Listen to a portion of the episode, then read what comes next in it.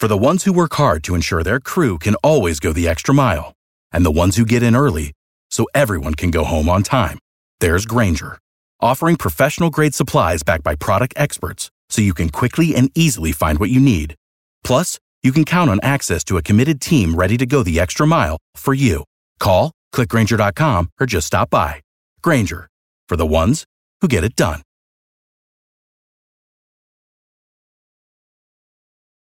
Every team, every topic, everywhere. This is Bleav. Let's get this crowd going now. Come on, get him up, get him up, get him up. Snap. He's going to throw down the middle. The ball is caught. Hey, that's great football now. 35 40 down the far sideline. We got to fly, baby. He's still moving. He's going to go. Go Hawks. Are you kidding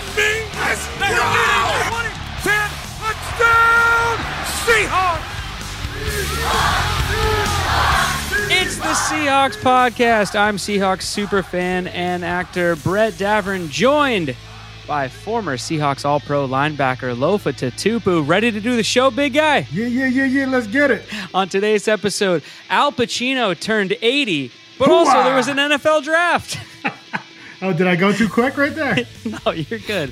We give you our impressions of what was hopefully the only virtual NFL draft in NFL history. It was very interesting from a uh, just like watching the draft perspective, but then also, of course, from a Seahawks perspective, and we'll get into it. Don't forget to hit that subscribe button on whichever podcast platform you're using. It really helps the show and helps us grow this thing, and it makes it so that you never miss an episode because you get a notification every time that we post one, which is usually twice a week. If you'd like to make your opinions known, you can send us an email at seahawkspod at gmail.com. Did they get the draft right this time? Was there a player that you thought they should have taken? You can let us know. Seahawkspod at gmail.com. That's Seahawks, P O D, at gmail.com. All right, Lofa, overall impressions of what was a historic and unique draft. I thought, other than the actual booze for Goodell, which he played up real well, I, I did like that he humored himself. You know, he showed um, a little perspective there and, and how they've treated him in the past. And good on Roger, man. You know, that poor guy. Yeah. he, you know, he gets the worst of it. But, uh, He does. you know, him talking to the screen was probably the highlight of the draft for me. okay, so he wasn't doing it for the first like five or six picks, I want to say. He was just facing the camera and they'd come back to him and he would just, you know, very dryly announce the player.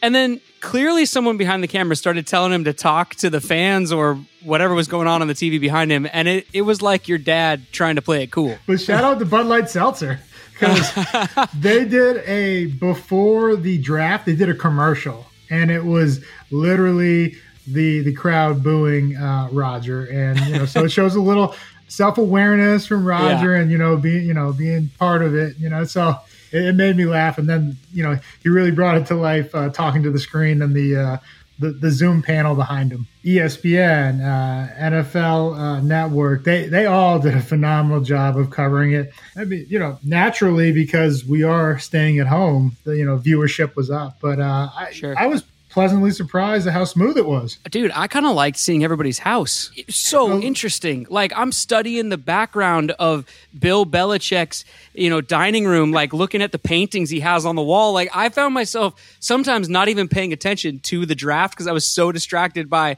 you know, like I said, like the decorations on the wall behind them or the Afghan, real- and I'm wondering if their aunt made it for them or whatever. A real a real MTV Cribs, uh, so to speak. Uh, Yeah. How about Kingsbury? Huh? He's not doing Yo. too bad over there. He's living like Bruce Wayne. It looked it looked amazing. So good for him. Crazy. Yeah. Well, all right. Let's get to it then. The draft from a Seahawks perspective. Let me just quickly run down the names of everybody that we took, um, in case you haven't heard yet, or you know, just to refresh your memory. Um, not talking to you, of course, Lofa, but talking to the listeners out there. Starting out with Jordyn Brooks, a linebacker out of Texas Tech. In round one, pick 27. Then they went to Darrell Taylor, a defensive end. Uh, in the second round, Damien Lewis, offensive guard. In the third round, Colby Parkinson, a tight end, another tight end out of Stanford. Then DeeJay Dallas, a running back from Miami. Alton Robinson, a defensive end out of Syracuse in the fifth round, and Freddie Swain, a wide receiver in round number six. And then when it looked like it was over, they jump back into the 7th Mhm. round and grab uh, Stephen Sullivan, who played college as a tight end, but they're listing him right now as a wide receiver for some reason. So maybe they're thinking about switching him. Um, and they took him in the seventh round. You know what I want to do on this episode? Let's let's split them up, offense and defense. Let's look at defense here on this episode. We'll do offense next time. But just in general, of those uh, seven seven or eight players drafted, what were your overall impressions of how the Seahawks did, Lofa? Uh, you know, time will tell on how well we did. Mhm. But um, you know, as history has shown, um, I got faith in John, and Right. so a guy that jumps out at me actually, DeeJay Dallas Parkinson. I I texted you during the draft. Hey, we you know Yeah. a position of need, tight end. So I'm glad we got another one. Uh, yeah, we didn't have any. So, but six seven, you're not going to say no to that. Um, Well, that's the know, thing. You you texted me. You're like, really a tight end? We've got too many of those. And then I texted back immediately. Yeah, but he's six seven. That that you can't teach. You can't teach six seven, right? No. You know, either have it or you don't. Yeah. So excited about that. Uh, Swain looked very exciting on special teams, um, and you know definitely more than capable in terms of being a wide receiver. Uh, Robinson was a double digit sack uh, just a year or two ago uh, in his sophomore or junior, I believe, uh, posted double digit sack. So that's exciting to get that kind of value in the fifth round. Uh, It's interesting to me though for Pete and John, and we always do this with them as the draft. It's been going on with them since what 2010 now, so we should be used to it. But for some reason, as 12s, we're just not. They take guys who, when their names are read, you go who, and they take guys who, according to all the experts, should be taken. I mean, sometimes 40 picks after we take them. Eh, You're, you're the player. I'm the fan. As a fan, it's not like it's frustrating per se because it's like, what do we know? Who knows how these guys are going to do in the NFL? There's such a long road, and and we know all that. But when they don't take really any like household names, it's just it's weird. It feels strange. Yeah, well, I mean, we could look back at that 12 draft, right? And um, second round at a Utah State, a guy that you, not many people had heard from, Bobby Wagner. Then you go a round later, uh, Russell Wilson. Uh, everybody's kind of scratching their heads. Yeah. Again, Yeah. another another future Hall of Famer. So, like I said, I'm willing. You got to you wait two or three years down the road to figure out how we did.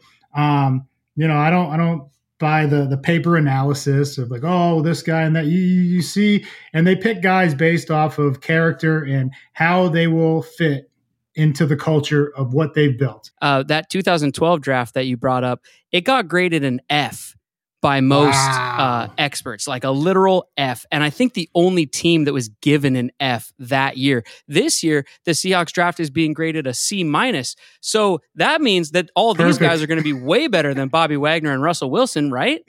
Yeah, okay.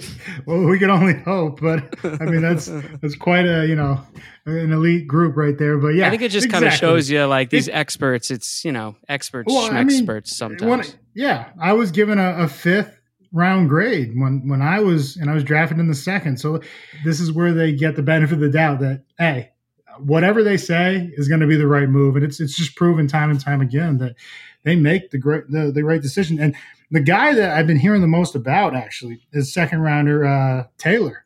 Uh, what matters is going forward and, and how they fit into to the organization, the scheme, and and the culture. Like I said, I can't stress that enough. Is is this a guy that's willing to compete? Because look, I love Jordyn Brooks' film. He still has to go beat out Cody Barton and Burr-Kirven. Like I'm, I'm telling you, these guys, they're in the program an extra year. They have the leg up on them in terms of knowing how, you know, just even the the terminology, the playbook, the scheme, how to fit, how to play within the system. So this this is still an up number one pick. It doesn't it doesn't mean anything, you know. And I'm sorry, and you know, I love his game, Jordyn Brooks. Love your game, but you're gonna have to earn that that, that starting position. Well, let's break down the players then even further, starting with Jordyn Brooks, a linebacker. He comes to us from Texas Tech, round one, pick 27, six foot tall, 240 pounds. Um, college accolades include a second team All American uh, once and a first team All Big 12 once. The big thing with him that I was hearing is speed. That he's just speed, speed, speed. I think he ran like a four five uh, at the combine in the forty. You know, he's listed as an inside linebacker, but if we're looking at this as a possible replacement for KJ someday or just further depth, it seems like he'll probably have to play a little outside. And it's going to be outside. KJ's coming off a career year. Um, I see him sliding right into that. Like I said, he fits into that Mychal Kendricks mold. Mychal Kendricks was originally a middle linebacker in Philly, and even a Cal back when he came out as a second rounder. And uh, phenomenal instincts. He, he's aggressive play style, just like Kendricks. I, I, I, really feel like this is where they just saw the best available and they went after it. Um, 100 tackles, three sacks, 20 tackles for loss. Very productive, very downhill, aggressive player, just like Kendricks. Fits that mold uh, Kendricks did a phenomenal job before he tore his ACL. Um, I, I, hope that he gets healthy and comes back to us even. Uh, but it's um, it just really to me it, it, seems like that's a natural slide in um, and compete with Cody over there at the uh, the strong side. Yeah, well, Jordyn Brooks, he's a confident guy. Uh, here's a quote from Jordyn Brooks. He says, I see myself a lot as the same kind of build as Bobby Wagner. I think I bring aggressiveness, passion, toughness, and discipline. Those are some of the things I pride myself on and are some of my core values that I take with me. So he brings up Bobby Wagner in the quote. I know that his college coach, I think, was maybe misquoted a bit or whatever, but at least brought up Bobby Wagner also when talking about Jordyn Brooks. And I mean, look, if he can be half the player that Bobby yeah. Wagner is, uh, you know, that's a good pick in round one. Yeah, you hit it on the head. Just yeah, give me fifty percent of Bobby Wagner. We're gonna be just fine. Kid's gonna make a Pro Bowl or two. Uh, but I think I believe whoever is at Tech might have coached Bobby at Utah, and that's Utah State, and that's why he referenced Bobby. Um, so yeah, I mean that's a no brainer. If I if I'm John or Pete and I hear those you know words as I remember, if I you know remember flashing back to 2012 when I, when we drafted Bobby, if I hear anything that says any kind of resemblance, then yes, I'm, I'm willing. Bobby should have been a top 10 pick, you know, looking back, right? Sure. Yeah, of course, so, of course. Yeah. And um, so it, that's that's definitely that's great for all the Hawks fans and you know all the 12s out there. Yeah, uh, let's move on to defensive end because you know Jadeveon Clowney still has yet to sign out there. I, they say the window is still open, but seems to be closing as every day goes by. So they ended up taking a defensive end, a real pass rushing defensive end, a speed guy. His name's Darrell Taylor. He's out of Tennessee. They took him in round number two at pick 48. He's six foot four, 267 pounds. And like I said, he's fast. 267? Did I hear that right? I think he is in the mold of a four five, four six guy, and mean, which is incredible. Because when I watched the the highlights, um, you know, in the draft, it was a lot of speed and you know, um, you know, athleticism shown. Uh, but yeah. with that kind of weight, you're going to be able to play up against the run too. So I can see why they're so excited about about getting him, you know, in the second round. That's really measurements and athleticism that generally goes in the first round. So um, yeah, I, I saw I saw a tweet or something from a Tennessee journalist, someone who covers the Volunteers, and who I don't remember the exact quote, but he was basically saying that at some points Darrell Taylor was the only player on Tennessee that was doing anything or that like that fans could look to. I mean, if you're the only guy on your college football team that's any good, and if you play in the SEC, uh, that's pretty good.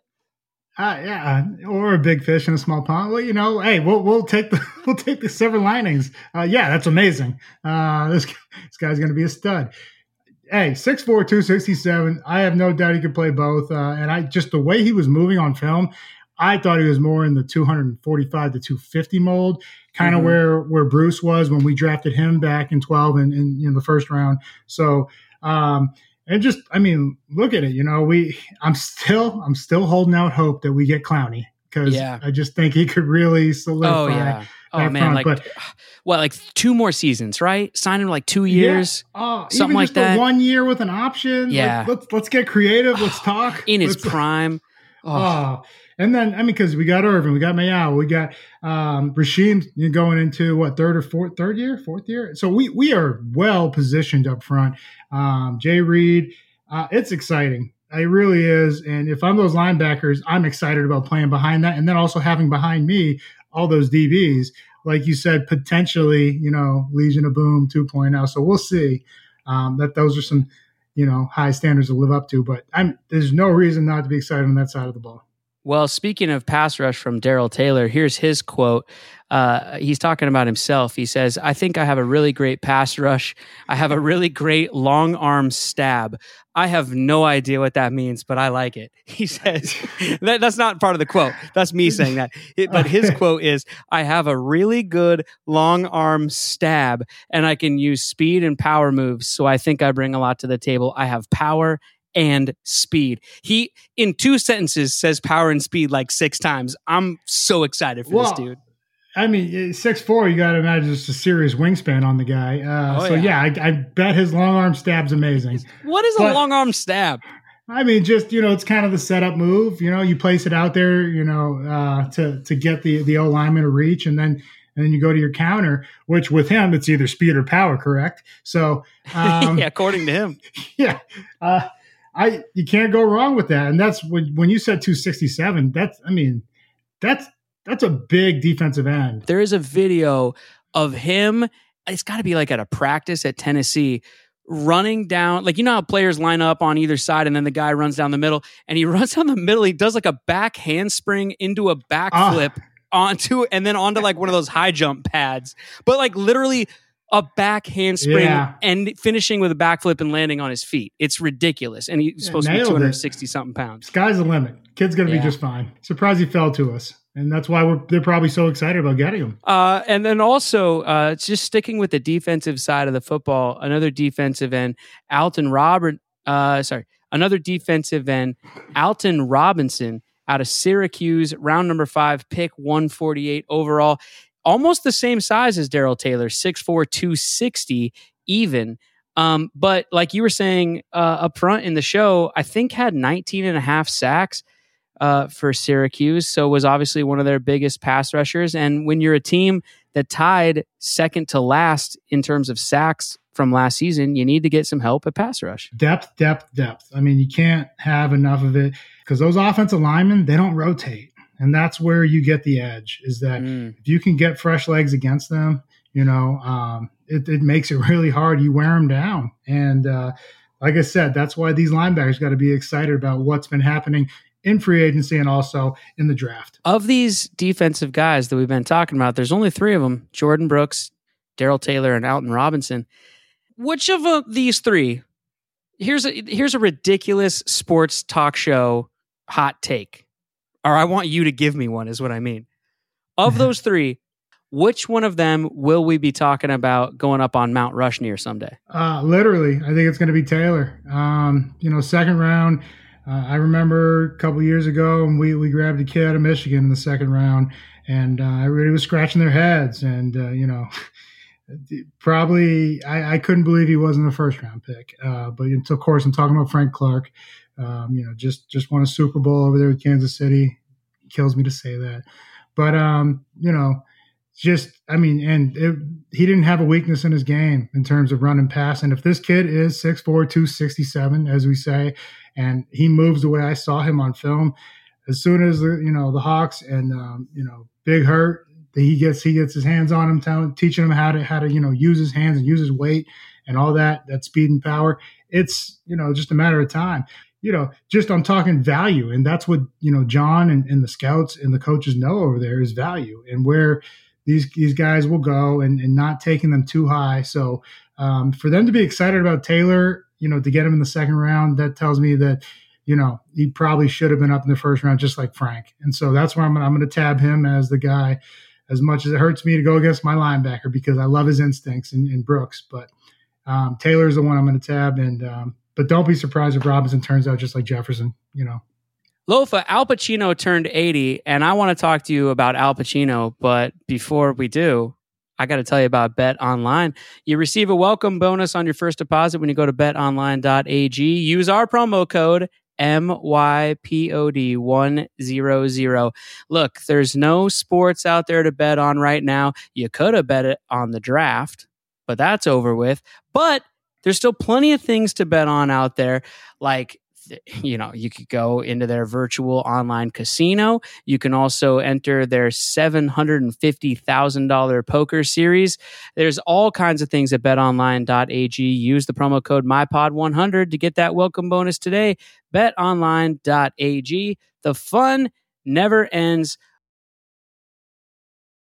Angie's List is now Angie, and caring for your home just got easier. Whether you need help with routine maintenance or a dream remodel, Angie makes it easy to see reviews, compare quotes, and connect with top local pros who can get the job done right. Plus, you can see upfront pricing and instantly book hundreds of projects. No phone tag, just the work you need done at a time that works for you. Angie's got your to do list covered from start to finish. Book your next home project today at Angie.com. That's A N G I.com. Lofa Tatupu, what's your favorite Al Pacino movie? Favorite? Uh, there's just too many. Um, I man. I mean, you're the actor. You tell me what your favorite is. Oh, favorite? Oh, man. Now, see, now we got to have a talk about Godfather Well- 1 versus Godfather 2. Well, That's but what it okay. is. But okay, if, if I'm the expert in football, when it comes to anything movie or film, we need your expertise here. So, All right, fine. You tell me- you Godfather tell me 2, what movie and Godfather why. 2 is better. Godfather 2 is better than Godfather 1. I'm going to say it. okay, why? Why? Why?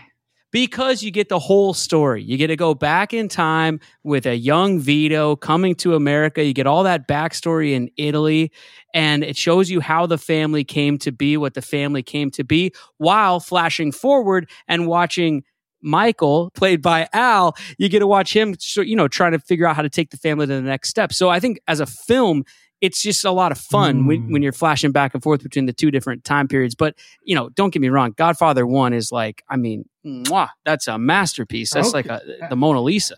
I I gotta I love Scarface. Well, I on. mean, I mean, look, when you're talking about Al Pacino movies, it's hard to pick a bad one. But yeah, Scarface. Yeah, that's my very okay. So then, what It's else? Okay, so those are the obvious. What are there any others that are there any movies that you think don't get enough? uh You know, they don't get enough publicity. They don't. They don't get their Hmm. their fair share.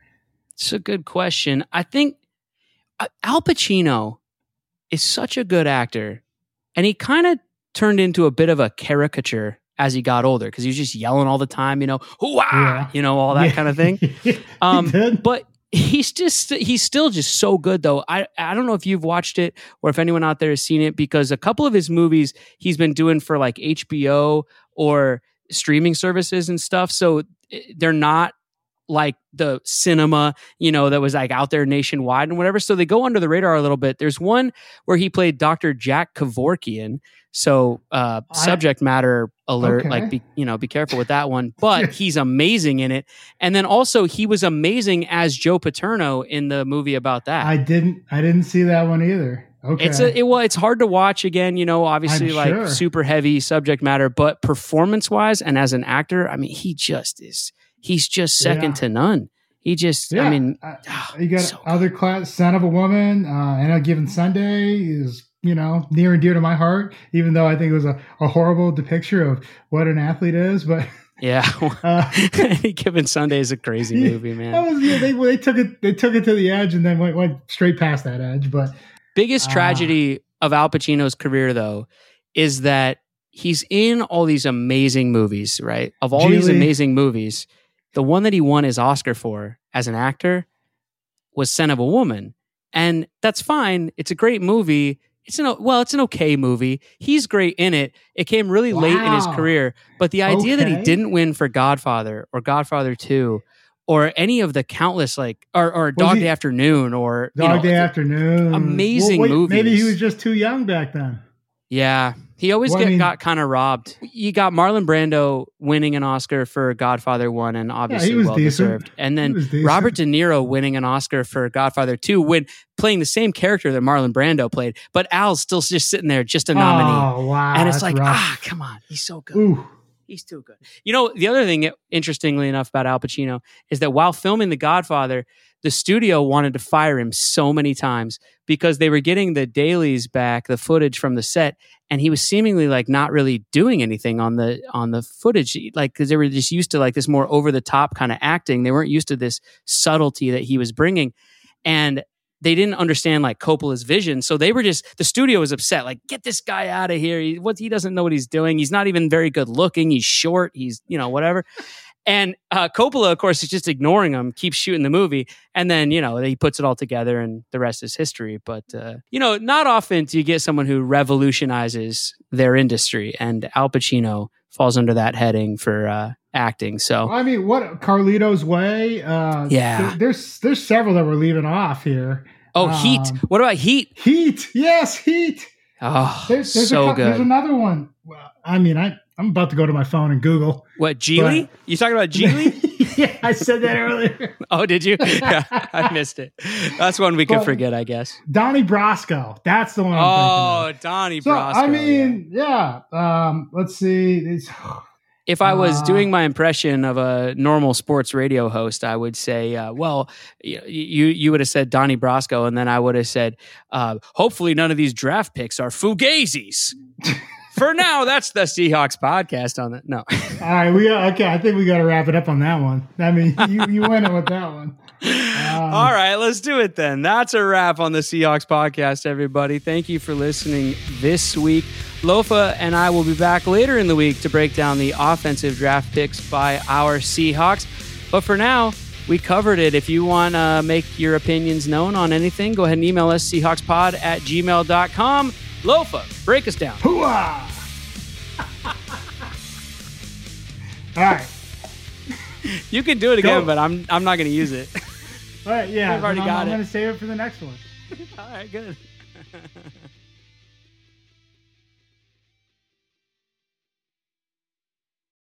For the ones who work hard to ensure their crew can always go the extra mile, and the ones who get in early so everyone can go home on time, there's Grainger, offering professional grade supplies backed by product experts so you can quickly and easily find what you need. Plus, you can count on access to a committed team ready to go the extra mile for you. Call, clickgrainger.com, or just stop by. Grainger, for the ones who get it done.